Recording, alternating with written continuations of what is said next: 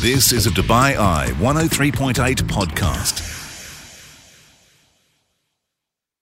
Hey, you're listening to the Bite Size Business Breakfast, the start of a new business year.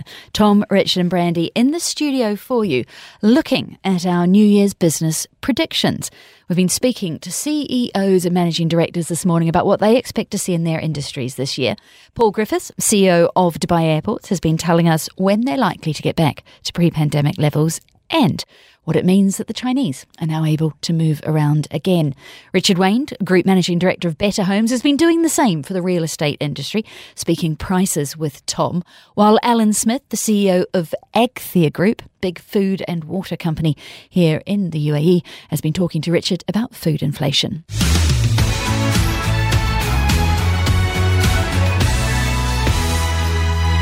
Brand new year. Um, all those Christmas uh, and New Year's festivities coming to a conclusion.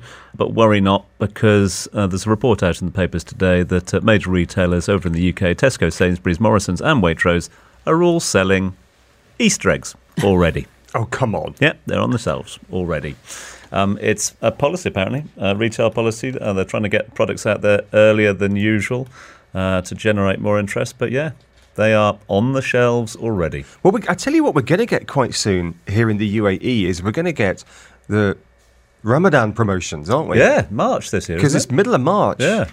Yeah, give it give it a couple of weeks. Uh, Well, I mean, clearly that all those conversations will be th- they'll have been happening for many months now. But in terms of the public-facing promotions, At what point do you crack out the Vimto? Is that what you're asking? exactly, this is what. when, we, it, when, when, when, when's it too early?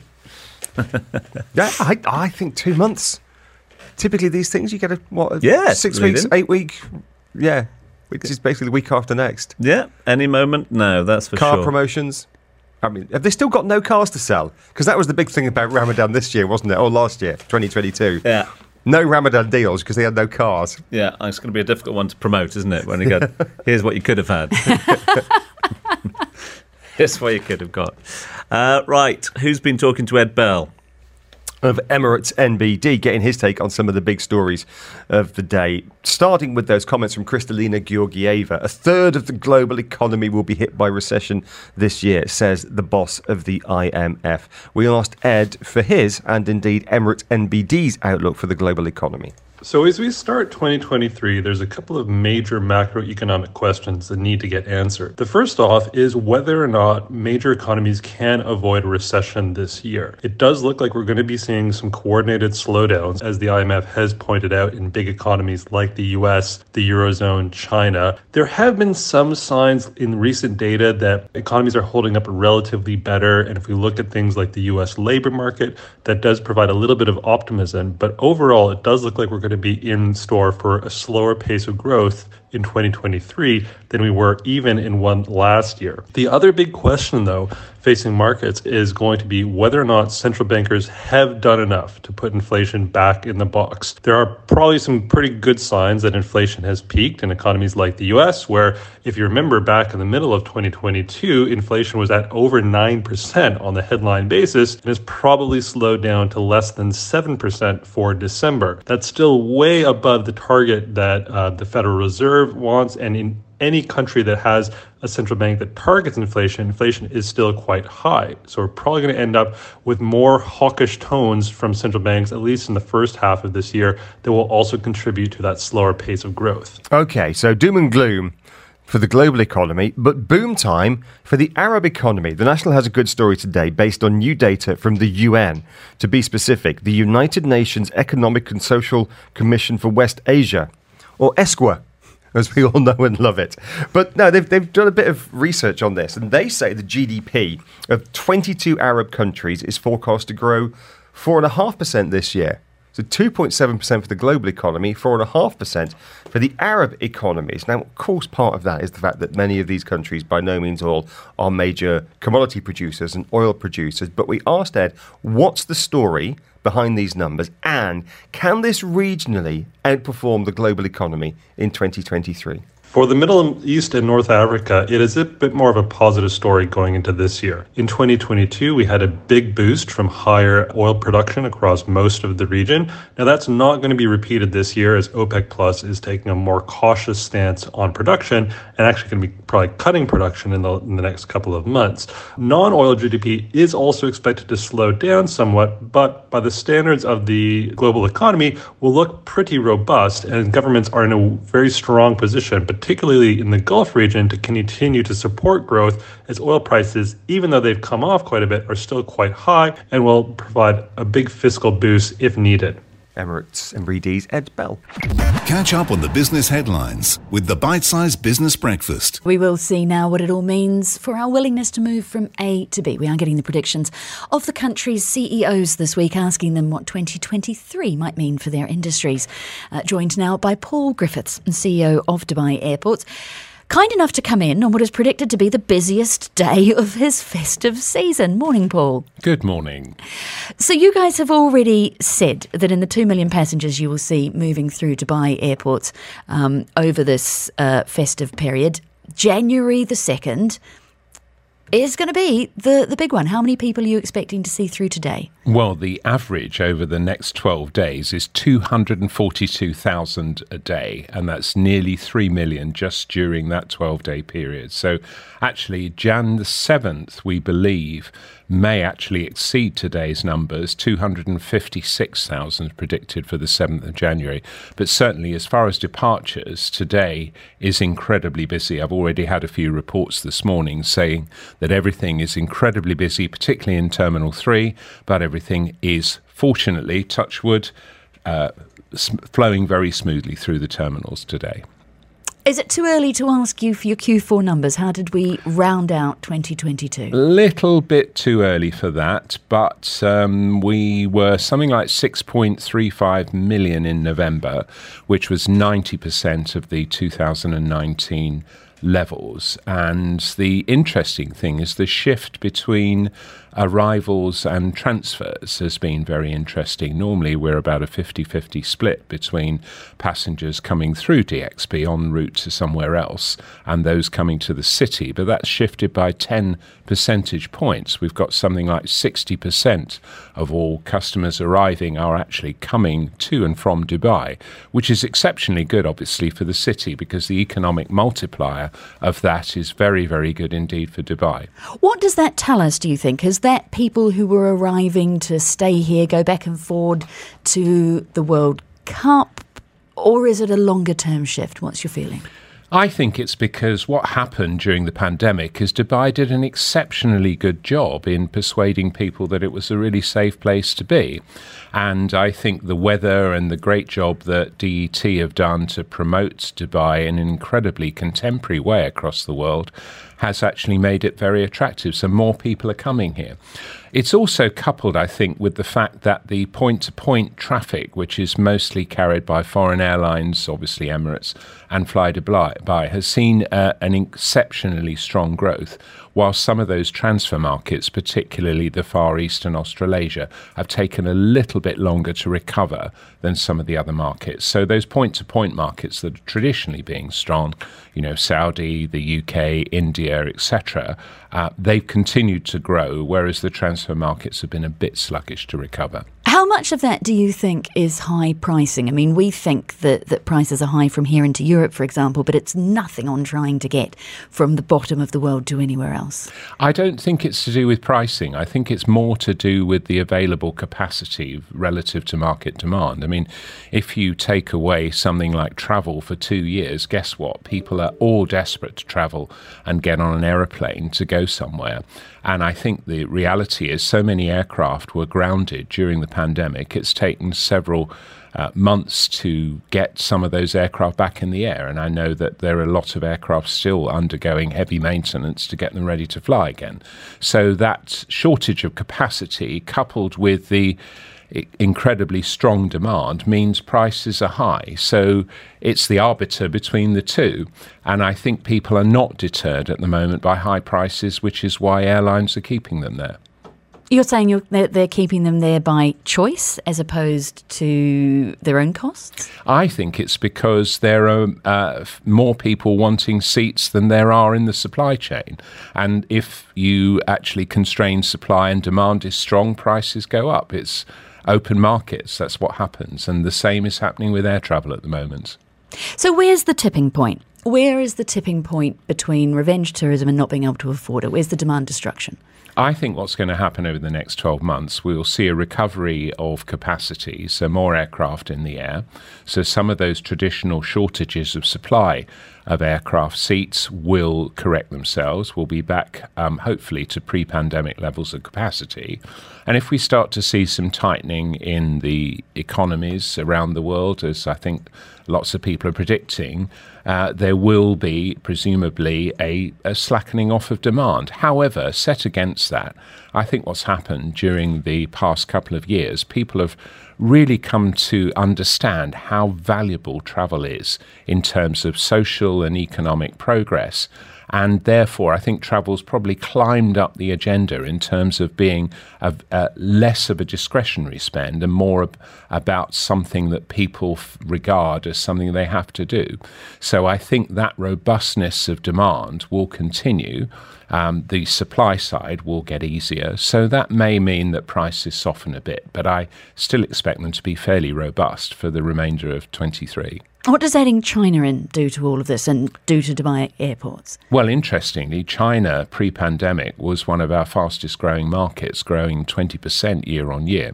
And whilst it represents quite a small share of total traffic, under 3%, we still believe that that's a huge opportunity. So China coming back will be very, very good, very strong growth, and I think the Chinese market will again be very, very keen to get back in the air. And Dubai, I'm sure, will be one of the early destinations they will seek to come to. I know it's only been a, a week, but are you already seeing it? And what are you seeing in, in advance bookings? Not so far, because I think there's baby steps being made now at the moment. And obviously, the health requirements are still a bit up in the air. But I think once the market recovers uh, its confidence and the health issues are solved and uh, Chinese travellers are free to travel again in large numbers, we will see those coming back very quickly. Okay, so let's look at where we are now 90% of pre pandemic in November. Where are we on the pre pandemic ometer if we add in December, do you think? Is there a chance we could have pushed back and, and tipped over? I don't think we'll quite get back to pre pandemic numbers overall, but what we will actually see is a more than 100% recovery in the direct traffic. So, in terms of demand for Dubai as a destination, we're well over 100% of pre pandemic levels. So, any weakness of demand is purely in the transfer markets. Dubai is definitely back as a city. We're expecting uh, to see record numbers, I think, during 2023, and quite likely to get back to, uh, to pre pandemic numbers before the end of the year. Uh, what could those record numbers look like? 30 seconds. How high could they go? Well, we recorded in 2018 89.1 million passengers. We're geared up in capacity terms for over 100 million. We could accommodate about 118 million, I think, within the existing infrastructure at DXB. And I wouldn't mind betting that we probably get pretty close to something like 7.8 million a month, which is where we were pre pandemic. And we'll start to see those numbers towards the end of 23. I'm pretty confident we'll get there because Dubai has just done such a great job. And Paul Griffiths is the CEO of Dubai Airports. Thank you so much for coming in and joining us this morning. Thank you.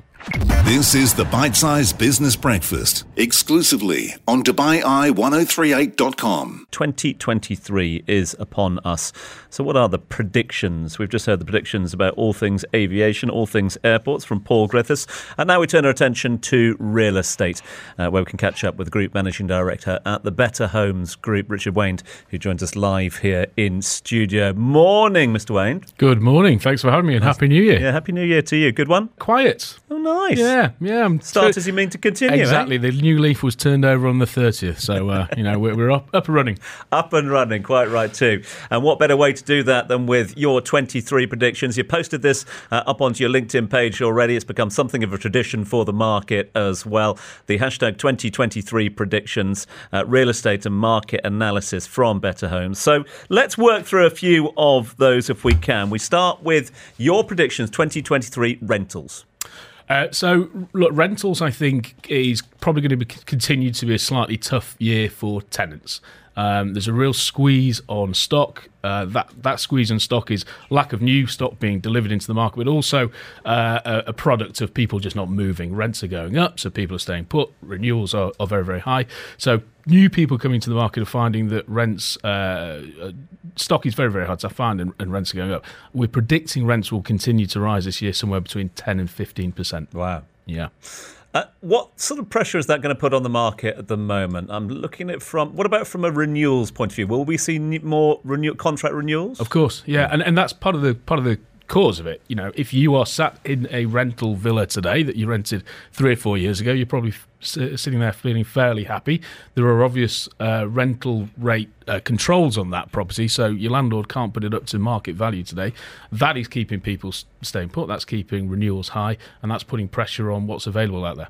From a landlord perspective, yields are they going to stay high? Yeah, and, and they're getting higher as a result, of course. Uh, we've seen property prices increase quite dramatically over the last couple of years, but now rental prices are catching them up. The, the rate of rise is more with rents than it is with, with uh, prices. So we've seen rental yields rise from around 6 to 6.5% over the last six months, um, which is very healthy if you look at that on an international stage.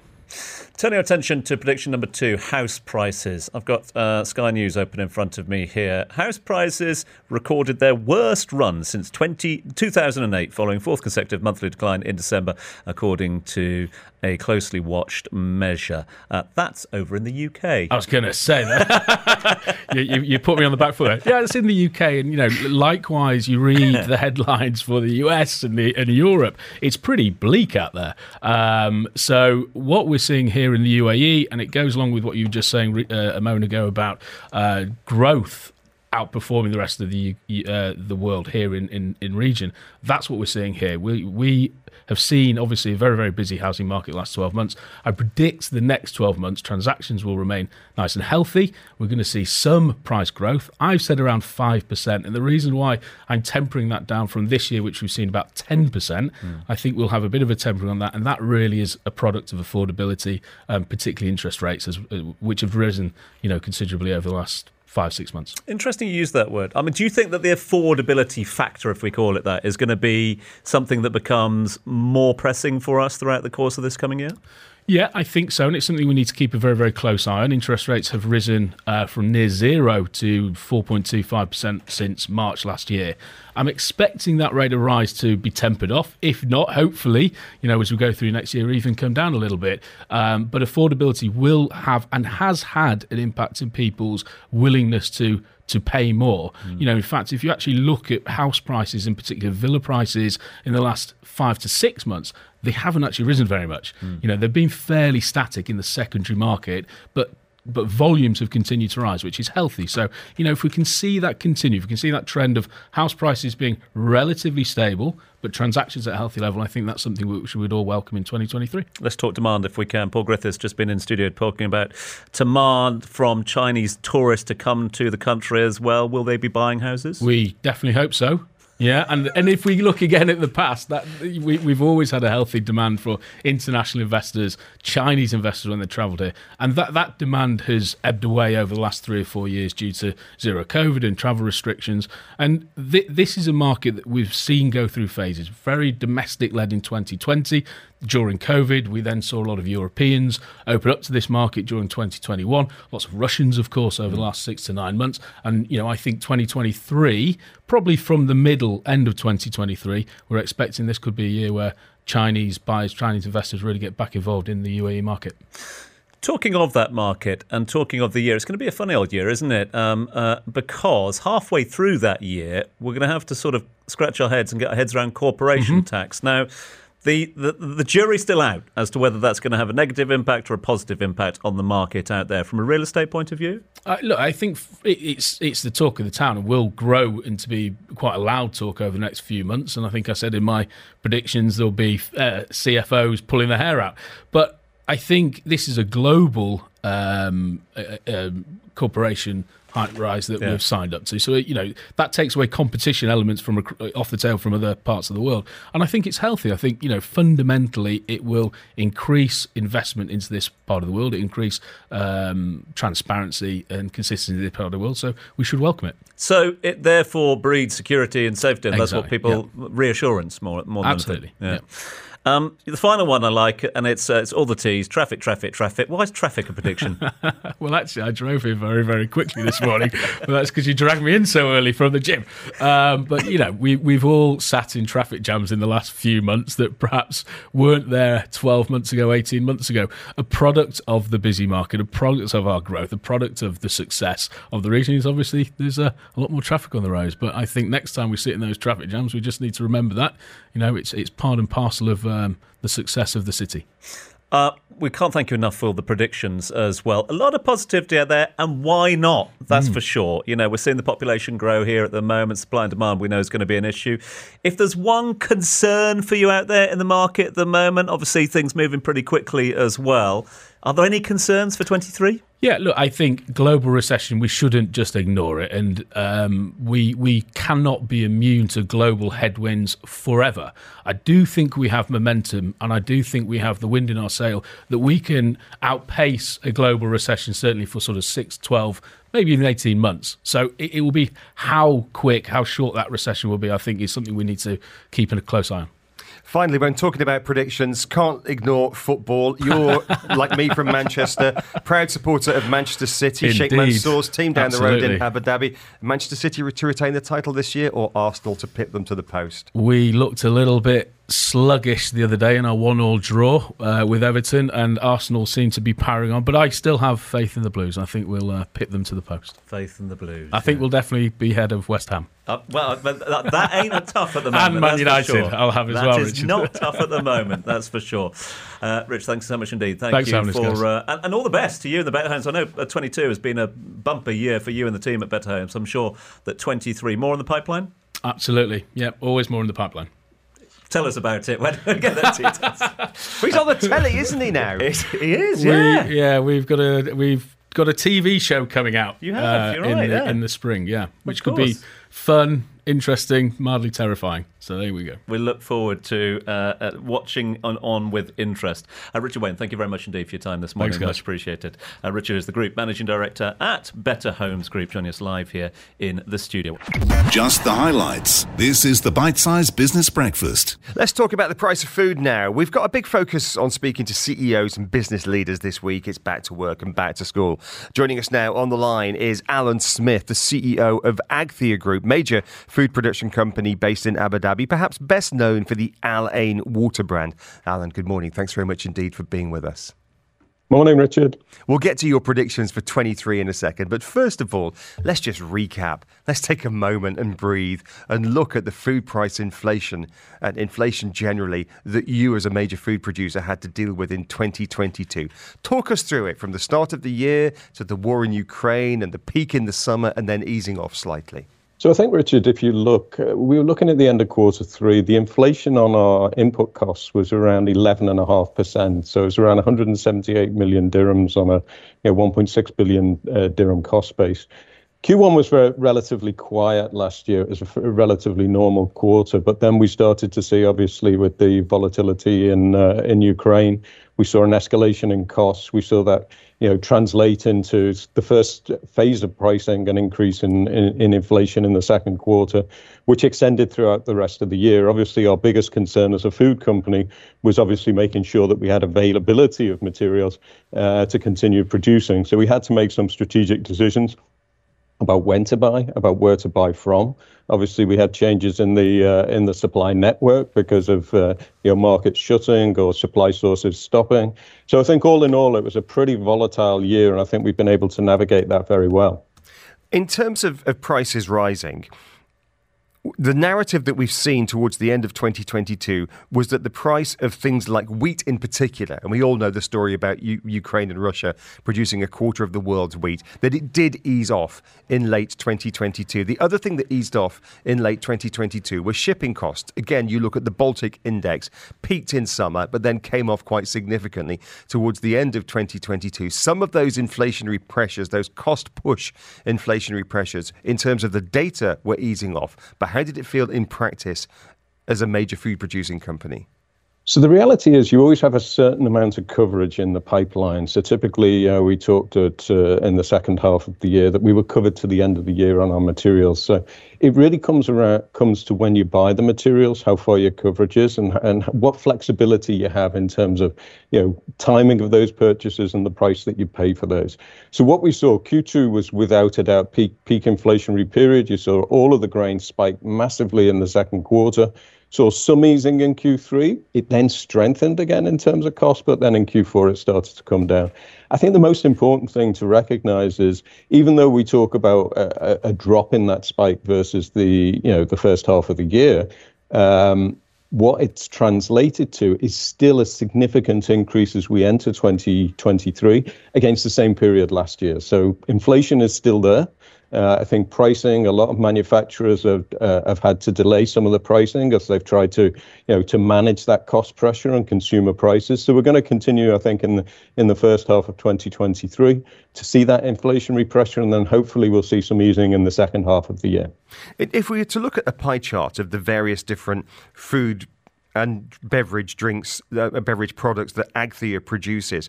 Which are the main ones that have been impacted by inflation? And just give us a 30 second overview, if you can, of the main products that you're involved in. Because Agthia, not a household name. Of course, Al-Ain Water and many of your products are, but Agthia is not. Very true. I think if you look at where we are in 2020, as we close 2022, we are now double the size that we were in uh, in 2020. So we're now a 1.1 billion dollar US US dollar organization. We operate in four verticals. We have our protein vertical, we have our uh, snacks vertical, we have our uh, agri vertical, and then we have our food and water uh, vertical that you touched on. Roughly each of those verticals is around 25%. In terms of where we're seeing the growth from, um, it's more so coming from the protein and, and snacking vertical, and even within snacking, certainly the healthy snack side of the business. So, in terms of 2022, let's talk about prices. People are driving to work, they're on the sofa watching this at home this morning, and they're worried about the cost of going to the supermarket for their daily, weekly shop, whatever it may be. What would be the message you'd send to not shareholders of Agthia, but consumers? I think food manufacturers have to look and get that balance right between, you know, obviously input. You talked about cost push inflation, which was very true. Every commodity was going up, utilities going up, fuel costs going up.